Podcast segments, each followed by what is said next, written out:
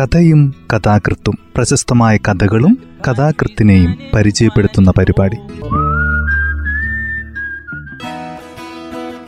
തയ്യാറാക്കിയത് ജോസഫ് പള്ളത്ത് എച്ച് ശബ്ദസഹായം സ്മിത ജോൺസൺ.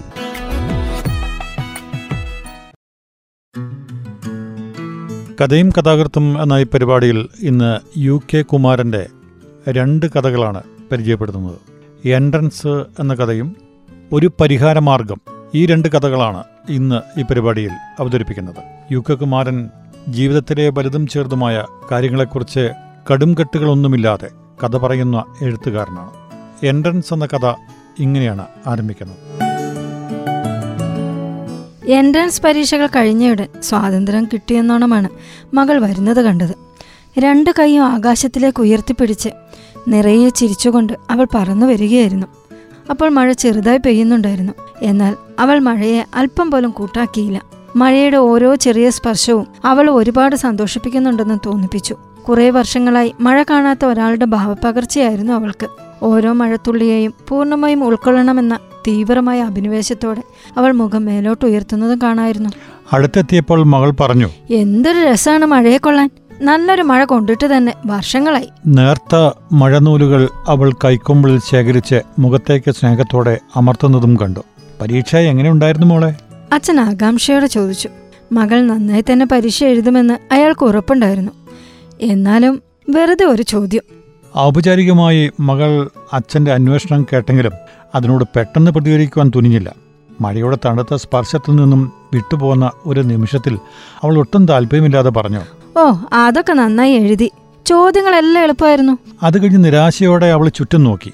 തന്റെ രണ്ടു വർഷമാണല്ലോ നഷ്ടമായത് എന്ന ചിന്തയായിരുന്നു മനസ്സിൽ പരീക്ഷ കഴിഞ്ഞ് മറ്റു കുട്ടികളും ഒരു തടവറയിൽ നിന്നും രക്ഷപ്പെട്ടിട്ടെന്നോണം ചിതറി ഓടുന്നുണ്ടായിരുന്നു. എൻട്രൻസിന് തയ്യാറെടുക്കുന്ന രണ്ടു വർഷം തനിക്ക് എന്തെല്ലാമാണ് നഷ്ടപ്പെട്ടതെന്ന് അവൾ ഓർക്കുകയായിരുന്നു.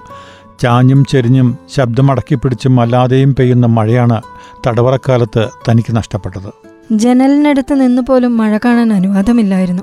തണുത്ത കാറ്റ് ജനവാതിലുകളുടെ സുഷിരങ്ങളിലൂടെ അടിച്ചെത്തുമ്പോഴും പുറത്ത് മഴയിരമ്പം കേൾക്കുമ്പോഴും മാത്രമാണ് മഴക്കാലത്തെക്കുറിച്ച് അറിയുന്നത്. മഴനൂലുകൾ തൊടാൻ പോലും കഴിയാറില്ല. ഇപ്പോൾ മഴക്കാലത്തിന്റെ തണുപ്പ് വിരലുകൾക്കിടയിലൂടെ ശരീരമാസകലം പടർന്നു കയറുമ്പോൾ നഷ്ടപ്പെട്ട മഴക്കാലം ഒരിക്കൽ കൂടി തന്നെ പൊതിയുകയാണെന്ന് അവൾക്ക് തോന്നി. അച്ഛനോടൊപ്പം പുറത്തിറങ്ങിയപ്പോൾ അവൾ ചോദിച്ചു അച്ഛാ ഇത് ഏതാ വർഷം? അയാൾ അത്ഭുതത്തോടെ മകളെ നോക്കി. അപ്പോഴേക്കും അവർ ഗേറ്റിനടുത്ത് എത്തിയിരുന്നു. മറ്റു കുട്ടികൾ തിരക്ക് കൂട്ടിയപ്പോൾ മകൾ തന്നിൽ നിന്നും അകലേക്ക് മാറിപ്പോയതായി അയാൾ കണ്ടു. മകൾ പെട്ടെന്ന് തിരക്കിൽ അപ്രത്യക്ഷമായതിൽ അയാൾക്ക് ഉത്കണ്ഠയുണ്ടായിരുന്നു. എന്നാൽ തിരക്ക് തെല്ലെന്ന് ശമിച്ചപ്പോൾ മകൾ ഒരിടത്ത് തന്നെ നിൽക്കുന്നതാണ് അയാൾ കണ്ടത്. ആശ്വാസമായി. അത് കഴിഞ്ഞ് അയാൾ മകളുടെ ചോദ്യത്തിലേക്ക് മടങ്ങിയെത്തി. മോൾ എന്താ അങ്ങനെ ചോദിച്ചത്? ഞാൻ കൊല്ലങ്ങളെല്ലാം മറന്നുപോയച്ചാ. എൻട്രൻസിന്റെ കോച്ചിങ് സെന്ററിൽ പോയ കൊല്ലം മാത്രമേ എനിക്ക് ഓർമ്മയുള്ളൂ. ബാക്കി എത്ര കൊല്ലം കടന്നുപോയെന്നറിയില്ല പിന്നെ ഇപ്പോഴാണ് തലയൊന്ന് പൊക്കി നോക്കുന്നത്. അതുകൊണ്ട് കൊല്ലത്തെക്കുറിച്ച് ഒരു തിരുപാടുമില്ല അയാൾക്ക് മകളെക്കുറിച്ച് അപ്പോൾ തോന്നിയത് സഹതാപമാണ്. ഒരു തടവറയ്ക്കുള്ളിലാണെന്ന് പറയുമ്പോഴും അത് ഇത്രമാത്രം ഭീകരമാണെന്ന് അറിഞ്ഞിരുന്നില്ല. പഠനത്തിനപ്പുറമുള്ള ഒന്നുമായി ഇടപെടരുത്. പത്രമോ ടെലിവിഷനോ സിനിമയോ പാടില്ല. നഷ്ടപ്പെടുത്തുന്ന ഓരോ നിമിഷവും ഓരോ മൈനസ് മാർക്കാവുന്നു. എൻട്രൻസിന് തയ്യാറെടുക്കുന്ന ഒരു കുട്ടി ഒരിക്കലും മൈനസ് മാർക്ക് നേടുവാൻ ഇഷ്ടപ്പെടാറില്ല. ഏറ്റവും കൃത്യതയോടെ അത് പരമാവധി കുറച്ചു കൊണ്ടുവരുവാൻ ശ്രമിക്കും. അങ്ങനെയാണ് തടവറ ചുമരുകൾ ഇടുങ്ങി വന്നത്. വീട്ടിലെത്തിയപ്പോൾ മകൾ പത്രമെടുത്ത് നിവർത്തി. കൗതുകത്തോടെ അതിന്റെ പേജുകളുടെ പ്രദക്ഷിണം നടത്തിയിട്ട് പറഞ്ഞു സ്കൂളിൽ പഠിക്കുമ്പോൾ പറഞ്ഞിരുന്നത് കൃത്യമായും പത്രം വായിക്കണമെന്നായിരുന്നു. ഇവിടെ പറയുന്നു പത്രമേ വായിക്കരുതെന്ന്. അത് കഴിഞ്ഞപ്പോൾ ഒരു പത്രവാർത്ത ഉച്ചത്തിൽ വായിച്ച് ചിരിച്ചു. അതിനൊപ്പമുള്ള പടവും അവളെ ആകർഷിച്ചുവെന്ന് തോന്നി. American president Obama. ഞാൻ പോകുമ്പോൾ ബുഷായിരുന്നു പ്രസിഡന്റ്. ഒബാമ എപ്പോഴാ പ്രസിഡന്റ് ആയത്? ഇയാളെ കണ്ടിട്ട് ഒരു അമേരിക്കക്കാരനെ പോലെ ഇല്ലല്ലോ ഒരു ഇന്ത്യൻ ലുക്ക്. പിന്നെ അവൾ വാർത്തകളിലൂടെ കടന്നുപോയി. അവസാനം ഒരു നിഗമനത്തിൽ എത്തിച്ചേരുകയും ചെയ്തു. പ്രശ്നങ്ങൾക്ക് ഒരു മാറ്റവും ഇല്ല. ഇറാൻ ഇറാഖ് പാലസ്തീൻ അഴിമതി സ്ഫോടനം എല്ലാം അതുപോലെ തന്നെ. പത്രം വായിക്കാത്തതുകൊണ്ട് വലിയ നഷ്ടമൊന്നുമില്ല എന്ന് തോന്നുന്നു. രാത്രി രാത്രിയാകാറായപ്പോൾ അവൾ ചോദിച്ചു ഇന്ന് നിലാവ് ഉണ്ടാവോ അച്ഛാ? നിലാവ് കണ്ട കാലം മറന്നുപോയി. രാത്രിയിലെ മിന്നാമിനുങ്ങളെയും കാണണം. രാത്രിയിൽ അവൾ മുറ്റത്തിറങ്ങി നിന്നു. അവൾ ആഗ്രഹിച്ചതുപോലെ നല്ല നിലാവുള്ള രാത്രിയായിരുന്നു അത്. ഇടവഴിയിലും പറമ്പിലുമൊക്കെ നിലാവ് പരന്നു കിടക്കുന്നു. അവയ്ക്കിടയിലെ നിഴലുകൾക്ക് അപ്പോൾ ചാരനിറമായിരുന്നു. കുട്ടിക്കാലത്തെന്ന പോലെ ഓരോ നിഴലിലും അവൾ പ്രത്യേകം രൂപം നിർണയിക്കുകയും അതൊക്കെ അവളുമായി സംസാരിക്കുകയാണെന്ന് സങ്കല്പിക്കുകയും ചെയ്തു. മഞ്ഞു വീണു തുടങ്ങിയതോടെ അവൾ മുറ്റത്തു നിന്നും കയറി. അപ്പോൾ സ്വയം പറയുന്നത് കേട്ടോ. രണ്ടു വർഷമാണ്. ഈ സൗന്ദര്യഭൂമി നഷ്ടപ്പെട്ടത്. ടെലിവിഷനിൽ അപ്പോൾ സീരിയൽ തുടങ്ങുവാൻ പോകുകയായിരുന്നു. കോച്ചിങ് സെന്ററിലെ പഠിത്തത്തിനിടയിൽ അവൾ സീരിയലൊന്നും കണ്ടിരുന്നില്ല. സീരിയൽ നടക്കുന്ന സമയത്ത് ടെലിവിഷൻ തുറക്കാൻ പാടില്ല എന്നതാണ് നിയമം. ആ ഭാഗത്തേക്ക് ആരും വരാനും വിടില്ല. വളരെ വർഷമായി സീരിയൽ കാണാത്തത് കാരണം മകൾ കൗതുകത്തോടെയാണ് ടി വി തുറക്കുന്നത്. തുടങ്ങുവാൻ പോകുന്ന സീരിയലിന്റെ ടൈറ്റിൽ സോങ് പാടിക്കൊണ്ടിരിക്കുകയായിരുന്നു അപ്പോൾ. അവൾ അത്ഭുതപ്പെട്ടു. പിന്നെ അവശ്വസ്നിതയോടെ പറഞ്ഞു ഞാൻ കോച്ചിങ് സെന്ററിലേക്ക് പോകുമ്പോഴും ആ മഴക്കാല രാത്രിയായിരുന്നു ടി വിയിൽ. ഇപ്പോഴും അത് തന്നെ. ഇതിന് ഒരു മാറ്റവും ഇല്ല. അവൾ മടുപ്പോടെ ടി വി ഓഫ് ചെയ്തു. എന്നിട്ട് വളരെ താല്പര്യത്തോടെ ഒരു പുസ്തകം കയ്യിലെടുത്ത് വായിക്കാൻ. എൻട്രൻസ് എന്ന കഥ ഇവിടെ അവസാനിക്കുകയാണ്. ഒരു പരിഹാരമാർഗമെന്ന ചെറുകഥയാണ് ഈ പരിപാടിയിൽ അടുത്തതായി അവതരിപ്പിക്കുന്നത്. കഥ ഇങ്ങനെയാണ് ആരംഭിക്കുന്നത്. പലപ്പോഴും ഞങ്ങൾക്കത് തമാശയായിരുന്നില്ല. ഒരു മനുഷ്യൻ ജീവിതത്തിലെ ഓരോ പ്രശ്നവും എന്തിനാണ് ഇത്ര കണിശതയോടും കാർക്കശ്യത്തോടെയും കൈകാര്യം ചെയ്യുന്നതെന്ന ചോദ്യമാണ് ഞങ്ങളിൽ എപ്പോഴും ഉയർന്നിരുന്നത്. അത് തെല്ല് തമാശയോടും അതിനേക്കാളേറെ ഗൗരവത്തോടെയും ഞങ്ങൾ ചർച്ച ചെയ്തിരുന്നു. ടീച്ചേഴ്സ് റൂമിലും സ്കൂളിലൊട്ടാകെയും സുരേന്ദ്രൻ മാഷിന്റെ നിഷ്ഠ പലപ്പോഴും പരാമർശ വിഷയമായത് പല രീതിയിലാണ്. അത് ഞങ്ങളെ കുഴപ്പത്തിലാക്കുകയും ചെയ്തിരുന്നു. അന്നേരങ്ങളിൽ ഞങ്ങൾ സുരേന്ദ്രൻ മാഷിനെക്കുറിച്ചുള്ള സംസാരം ഒഴിവാക്കാൻ ശ്രമിച്ചിരുന്നു.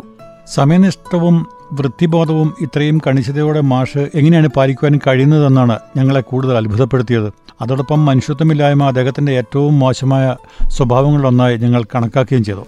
കാലത്ത് ഒമ്പത് മുപ്പത്തഞ്ചാകുമ്പോൾ സുരേന്ദ്രൻ മാഷ് ഗേറ്റിൽ പ്രത്യക്ഷപ്പെടും. തുടർന്ന് എല്ലാം ചിട്ടയൊപ്പിച്ചുള്ള പ്രവർത്തനമാണ്. ഒമ്പത് നാൽപ്പതിന് കൈയും കാലും കഴുകുവാൻ പോകും. ബസ്സിലും നടന്നു വരുന്ന വഴികളിലുമൊക്കെ ധാരാളം രോഗാണുക്കൾ ഒളിഞ്ഞിരിപ്പുണ്ടെന്നാണ് മാഷ് ഭയപ്പെടുന്നത്. ശരീരത്തിനുള്ളിലേക്ക് കടന്നു കയറാൻ അവ തക്കം പാർത്തിരിക്കുകയാണ്. അതൊഴിവാക്കാൻ എപ്പോഴും ശരീരം ശുദ്ധമായി വെക്കണമെന്ന് മാഷിന്റെ അഭിപ്രായം. അതുകൊണ്ട് പലതരം അണുനാശിനികൾ അദ്ദേഹം കരുതി വെച്ചിട്ടുണ്ട്. കാലത്തൊരു അണുനാശിനി ഉച്ചയ്ക്ക് മറ്റൊന്ന് ഇങ്ങനെ ചെയ്യുന്നതിലൂടെ രോഗങ്ങളിൽ നിന്നും ശരീരത്തിന് ഒരു കവചമുണ്ടാക്കുവാൻ കഴിയുമെന്ന് സുരേന്ദ്രൻ മാഷ് വിശ്വസിക്കുന്നു. ഇത് കാണുമ്പോഴൊക്കെ പുറമേയുള്ള ശുചിയാക്കൽ പ്രക്രിയ ഒട്ടും അകത്തേക്ക് കടന്നിട്ടില്ലെന്നാണ് ഞങ്ങൾക്ക് പലപ്പോഴും തോന്നിയിട്ടുള്ളത്. അതുകൊണ്ടാണല്ലോ പത്താം ക്ലാസ് വിദ്യാർത്ഥിയായ ജോബിനോട് ഇത്രയും ക്രൂരമായി പെരുമാറാൻ മാഷ്ക്ക് കഴിഞ്ഞത്? ഒരു പ്രൊജക്റ്റ് ചെയ്യാൻ പറഞ്ഞിട്ടും അത് കൃത്യസമയത്ത് ചെയ്തു കാണിക്കാൻ ജോബിന് കഴിഞ്ഞില്ല. അച്ഛനില്ലാത്ത ഒരു പാവപ്പെട്ട വിദ്യാർത്ഥിയാണ് ജോബ്. അവനെ ആശ്രയിച്ചാണ് അമ്മയും രണ്ട് അനിയത്തിമാരും. സ്കൂൾ സമയത്തിന് ശേഷം രാത്രി എവിടെയോ അവൻ ജോലിക്ക് പോകുന്നു. അതുകൊണ്ടായിരിക്കാം പ്രൊജക്റ്റ് ചെയ്യാൻ അവന് കഴിയാതെ പോയത്. പക്ഷെ മാഷ് ചോദിച്ചപ്പോൾ അവൻ പറഞ്ഞത് മറന്നുപോയി എന്നാണ്. ഇതാണ് അദ്ദേഹത്തെ ചൊടിപ്പിച്ചത്. മാഷ് അവനെ പൊതിരെ തല്ലുകയും ക്ലാസ്സിൽ നിന്ന് പുറത്താക്കുകയും ചെയ്തു. അത് കഴിഞ്ഞു. അവന്റെ ദേഹത്തെ എവിടെയോ തൊട്ടുപോയി എന്ന ഭീതിയിൽ ഇന്റർവെൽ സമയത്ത് അണുനാശി നിറച്ച കുപ്പിയുമായി കുളിമുറിയിൽ പോവുകയായിരുന്നു. കയ്യും കാലും ശുചിയാക്കി വരുമ്പോഴേക്കും ഞങ്ങൾ ഒരു കൂട്ടിയിരിക്കുകയായിരുന്നു വല്ലതും ചോദിക്കാൻ. ടീച്ചേഴ്സ് റൂമിൽ വന്ന മാഷോട് ഞങ്ങൾ തിരക്കി. എന്താ മാഷേ ഇപ്പോൾ ഒരു കുളി? എവിടെയൊക്കെ പോയിരുന്നു? കുട്ടികളാണെന്ന് ആർക്കറിയാം? തൊട്ടാ കുളിക്കുന്നതാണ് ഏറ്റവും നല്ലത്. അത് കേട്ടപ്പോൾ ഏറ്റവും സീനിയർ അധ്യാപകൻ അബുബക്ക പറഞ്ഞു എന്നാ പിന്നെ മാഷ് വീട്ടിലിരിക്കുന്നതാവും നല്ലത്. ആരെയും തൊടുകയും വേണ്ട. പുറത്തുള്ള വായു ശ്വസിക്കണ്ട. നിങ്ങൾക്കൊക്കെ പറയാം. സൂക്കേട് വന്നാ ഞാൻ ഒറ്റക്കങ്ങ് സഹിക്കണ്ടേ? ഒരു മണിയുടെ ബെല്ലടിച്ചത് കാരണം തുടർന്നൊരു സംസാരം അവിടെ ഉണ്ടായില്ല. മുറിയിലെ ക്ലോക്കിലേക്ക് അലക്ഷ്യമായി ഒന്ന് നോക്കി. സുരേന്ദ്ര മാഷു എഴുന്നേറ്റു. ഇപ്പോൾ സംസാരിക്കേണ്ട സമയമല്ല എന്ന് മറ്റുള്ളവരെ അറിയിക്കുകയായിരുന്നു അദ്ദേഹം. ഇനി കൃത്യം രണ്ട് മണിക്ക് മാഷ സീറ്റ് കാണാം. ഇതുപോലെ ശിക്ഷകൾ നിസ്സാരമായ തെറ്റുകൾക്ക് പോലും സുരേന്ദ്രൻ മാഷ് കൊടുത്തുകൊണ്ടിരുന്നു. പിന്നീട് അതിനെക്കുറിച്ച് ചോദിക്കുന്നതെല്ലാം വെറുതെയാണെന്ന് ഞങ്ങൾ ധരിക്കുകയും ചെയ്തു. ചോദിക്കുന്നത് അദ്ദേഹത്തിന് ഇഷ്ടമില്ലായിരുന്നു. എന്നാൽ സുനിതയുടെ ആത്മഹത്യയാണ് അദ്ദേഹത്തെ തളർത്തി കളഞ്ഞത്. സുരേന്ദ്ര മാഷ് പത്താം ക്ലാസ് ബിയുടെ ചുമതലയാണ്. ആ ക്ലാസ്സിൽ പഠിക്കുന്ന വിദ്യാർത്ഥിനിയാണ് സുനിത. ഒരു ദിവസം അവൾ ഒരു ചെറുപ്പക്കാരനയച്ച ഒരു കത്ത് മാഷയുടെ കൈ കിട്ടി. മാഷ് പരസ്യമായിട്ട് ക്ലാസ്സിൽ വായിച്ചു പറയുകയും അച്ഛനെ വിളിച്ചുകൊണ്ട് വന്നിട്ട് ക്ലാസ്സിൽ കയറിയാൽ മതിയെന്ന് ആവശ്യപ്പെടുകയും ചെയ്തു. വിവാഹപ്രായമായാൽ വീട്ടിൽ അറിയിച്ചില്ലെങ്കിൽ മോശമാണേ ഇങ്ങനെയൊക്കെയല്ലേ? അറിയിക്കാൻ പറ്റൂ. സുനിത കരഞ്ഞുകൊണ്ടാണ് ക്ലാസ്സിൽ നിന്നും ഇറങ്ങിപ്പോയത്. ഇന്റർവെൽ സമയത്ത് സുരേന്ദ്രൻ മാഷ് ടീച്ചേഴ്സ് റൂമിൽ വന്നപ്പോൾ എല്ലാവരും പറഞ്ഞു മാഷ് ചെയ്തത് ഒട്ടും ശരിയായില്ല. ഒന്നാമത് കത്തിന്റെ കാര്യം അവളോട് പരസ്യമായി പറയേണ്ടിയിരുന്നില്ല. രണ്ടാമത് അവൾ ഒറ്റയ്ക്ക് പറഞ്ഞയക്കാനും പാടില്ലായിരുന്നു. കുട്ടികളല്ല മാഷെ മാഷ് ദിവസവും പലതരം വാർത്തകൾ കേൾക്കുന്നില്ലേ? എന്തെങ്കിലും അത്യാപത്ത് ചെയ്തു വെച്ചിട്ട്. പിന്നെ പറഞ്ഞിട്ട് കാര്യമില്ലല്ലോ. മാഷുക്കുമില്ലേ ഇതേ പ്രായത്തിലുള്ള ഒരു മകൾ? അപ്പോഴേക്കും ഒരു മണിയുടെ ബെല്ല് മുഴങ്ങിയത് കാരണം സുരേന്ദ്രൻ മാഷ് ക്ലോക്കിലേക്ക് നോക്കി എഴുന്നേറ്റു. ഒന്നര മണിയോടെയാണ് സ്കൂളിൽ വാർത്ത എത്തിയത്. സ്കൂളിന് തൊട്ടടുത്തുള്ള റെയിൽവേ ട്രാക്കിൽ ഒരു പെൺകുട്ടിയുടെ ജഡം. അത് സുനിതയുടെ ആയിരുന്നു അന്നാണ് സുരേന്ദ്ര മാഷ് ഒരു മനുഷ്യനായി കണ്ടത്. എല്ലാ നിസ്സംഗതയും ഉപേക്ഷിച്ച് അദ്ദേഹം പൊട്ടിക്കരയും. ഞാനാണ് കുറ്റവാളി എന്നെ ശിക്ഷിച്ചോളൂ എന്ന് ഉറക്കെ വിളിച്ചു പറയുകയും ചെയ്തുകൊണ്ടിരുന്നു. അത് ഉള്ളിൽ തട്ടിയുള്ള ഒരു ഏറ്റുപറച്ചിലായിരുന്നു. ഒരുപക്ഷെ വളരെ രൂക്ഷമാകേണ്ടിയിരുന്ന ഒരു സംഭവം അദ്ദേഹത്തിന്റെ ഏറ്റുപറച്ചിലൂടെ മറ്റൊരു തലത്തിൽ എത്തുകയാണ് ഉണ്ടായത്. അധ്യാപകന്റെ പീഡനത്തെ തുടർന്ന് വിദ്യാർത്ഥി ആത്മഹത്യ ചെയ്തു എന്നാണ് സാധാരണ രീതിയിൽ വാർത്ത വരേണ്ടിയിരുന്നത്. ക്ഷുഭിതരായ ജനക്കൂട്ടം സ്കൂളിലേക്ക് ഇരച്ചു കയറുക കയ്യേറ്റം നടത്തുക ഉത്തരവാദപ്പെട്ട അധ്യാപകൻ ഒരു സസ്പെൻഷൻ എന്നാൽ ഇവിടെ അങ്ങനെയൊന്നും ഉണ്ടായില്ല. അധ്യാപകൻ നിസ്സാരമായ ഒരു വഴക്ക് പറഞ്ഞതിന്റെ പേരിൽ വിദ്യാർത്ഥി ആത്മഹത്യ ചെയ്തു എന്നത് മാത്രമായി ജനസംസാരം. സുരേന്ദ്രൻ മാഷിന്റെ ഏറ്റുപറച്ചിൽ കൂടിയായപ്പോൾ എല്ലാവർക്കും അദ്ദേഹത്തോട് സഹതാപം തോന്നുകയായിരുന്നു. യഥാർത്ഥത്തിൽ സുരേന്ദ്രൻ മാഷ്ക്ക് വലിയ കുറ്റബോധമുണ്ടെന്ന് പിന്നീടുള്ള അദ്ദേഹത്തിന്റെ ഓരോ പ്രവൃത്തിയും തെളിയിച്ചുകൊണ്ടിരുന്നു. അദ്ദേഹത്തിന്റെ വിലാപം ഒരു പ്രകടനം മാത്രമായിരുന്നില്ല എന്ന് മറ്റുള്ളവർക്കും ബോധ്യപ്പെട്ടു. അത് അഗാധതയിൽ നിന്നും പുറപ്പെട്ട ഏറ്റുപറച്ചിൽ തന്നെയായിരുന്നു. സമയനിഷ്ഠയിൽ അദ്ദേഹം മാറ്റമൊന്നും വരുത്തിയില്ലെങ്കിലും എല്ലാവരോടുമുള്ള പെരുമാറ്റത്തിൽ സാരമായ ചില വ്യതിയാനങ്ങൾ കണ്ടു തുടങ്ങി.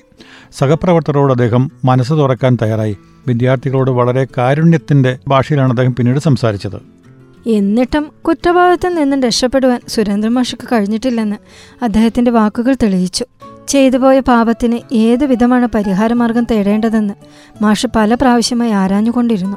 ഇടവേളകളിൽ അദ്ദേഹത്തിന്റെ സംഭാഷണം അതിനെക്കുറിച്ച് മാത്രമുള്ളതായി. അതിനിടയിലാണ് മരിച്ചുപോയ സുനിതയുടെ അമ്മ അർബുദരോഗം ബാധിച്ചു കിടക്കുകയാണെന്ന് അദ്ദേഹം അറിഞ്ഞത്. കുറച്ച് സാമ്പത്തിക സഹായം കൊടുത്താൽ എന്താണെന്ന് അദ്ദേഹം ആലോചിച്ചു. എന്നാൽ അത് ഒരു പാപപരിഹാരമാകുകയില്ല. ഞാൻ സ്വയം ഉത്തരം കണ്ടെത്തി. അതിനെന്താണ് ഒരു മാർഗം? എന്നാൽ അദ്ദേഹം കണ്ടെത്തിയ വഴി ഇത്തരത്തിലുള്ളതായിരിക്കുമെന്ന് ഞങ്ങളാരും കരുതിയിരുന്നില്ല. അബുബക്കർ മാഷ് അതിനെക്കുറിച്ച് പറഞ്ഞപ്പോൾ എല്ലാവരും അന്തം വിട്ടു. ഇപ്പോൾ ബെല്ലടിച്ച് കഴിഞ്ഞാൽ ഉടൻ മാഷ് പുറത്തേക്കിറങ്ങും. വളരെ ശാന്തനായ മനസ്സോടെ ഇതിനു വേണ്ടിയുള്ള ഒരു യജ്ഞത്തിനാണെന്ന് ആരറിഞ്ഞു അബുബക്കർ മാഷയുടെ നേതൃത്വത്തിലാണ് ഞങ്ങൾ നഗരത്തിലേക്ക് ഇറങ്ങിയത്. മിഠായി തെരുവിലോ പാളയം റോഡിലോ മാവൂർ റോഡിലോ സുരേന്ദ്രൻ മാഷയെ കാണുക തന്നെ ചെയ്യുമെന്ന് മാഷ് ഉറപ്പിച്ചു പറഞ്ഞു. ആ വിധത്തിൽ മാഷെ കാണുവാൻ ഞങ്ങൾ ഉത്കണ്ഠാകുലരായിരുന്നു. കുറേ സമയത്തെ അന്വേഷണത്തിനൊടുവിൽ സുരേന്ദ്രൻ മാഷ കണ്ടെത്തി. തെരുവിലെ തിരക്ക് അദ്ദേഹം അറിയുന്നില്ല. ഒരു ധ്യാനത്തിലെന്നോണം ചെയ്തു പോയ പാപത്തിനുള്ള ശിക്ഷ ഏറ്റുവാങ്ങാൻ വേണ്ടി ബാഹ്യമായ എല്ലാറ്റിനെയും മറന്നുകൊണ്ടുള്ള ഒരു യാത്രയിലായിരുന്നു അദ്ദേഹം. മാഷിന്റെ കഴുത്തിൽ ഒരു ബാഡ്ജ് ഉണ്ടായിരുന്നു. പെയിൻ ആൻഡ് പാലിയേറ്റീവ് സെന്ററിലെ വോളണ്ടിയറാണ് താനെന്ന് അറിയിക്കുന്നതായിരുന്നു ബാഡ്ജ്. ഒപ്പം അർബുദ രോഗികളെ സഹായിക്കണമെന്ന ലാമിനേറ്റ് ചെയ്ത ഒരു അഭ്യർത്ഥനയും തൊട്ടു താഴെ തുറന്ന ഒരു ബാസ്ക്കറ്റും അതിൽ ധാരാളം നോട്ടുകളും ചില്ലറ നാണയങ്ങളും ഉണ്ടായിരുന്നു. ആരുടെയൊക്കെയോ സംഭാവനയായിരിക്കാം അത് ഞങ്ങളും അതിൽ പങ്കാളിയാകുവാൻ തീരുമാനിച്ചു. മുന്നോട്ട് ചെന്ന് ഏതാനും നോട്ടുകൾ അതിലിട്ടു. സുരേന്ദ്രൻ മാഷ അതൊന്നും അറിയുന്നില്ല. ശിക്ഷ ഏറ്റുവാങ്ങിക്കൊണ്ട് ധ്യാനത്തിലൂടെ അദ്ദേഹം നടന്നു നീങ്ങിക്കൊണ്ടിരിക്കുകയാണ്. കഥ ഇവിടെ അവസാനിക്കുന്നു. യുക്ഷകുമാരന്റെ ഒരു പരിഹാരമാർഗം എൻട്രൻസ് എന്നീ രണ്ട് കഥകളാണ് ഇന്ന് ഈ പരിപാടിയിൽ അവതരിപ്പിച്ചത്.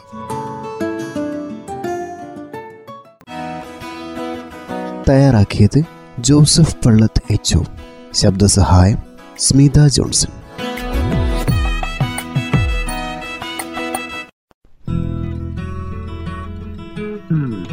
കഥയും കഥാകൃത്തും പ്രശസ്തമായ കഥകളും കഥാകൃത്തിനെയും പരിചയപ്പെടുത്തുന്ന പരിപാടി.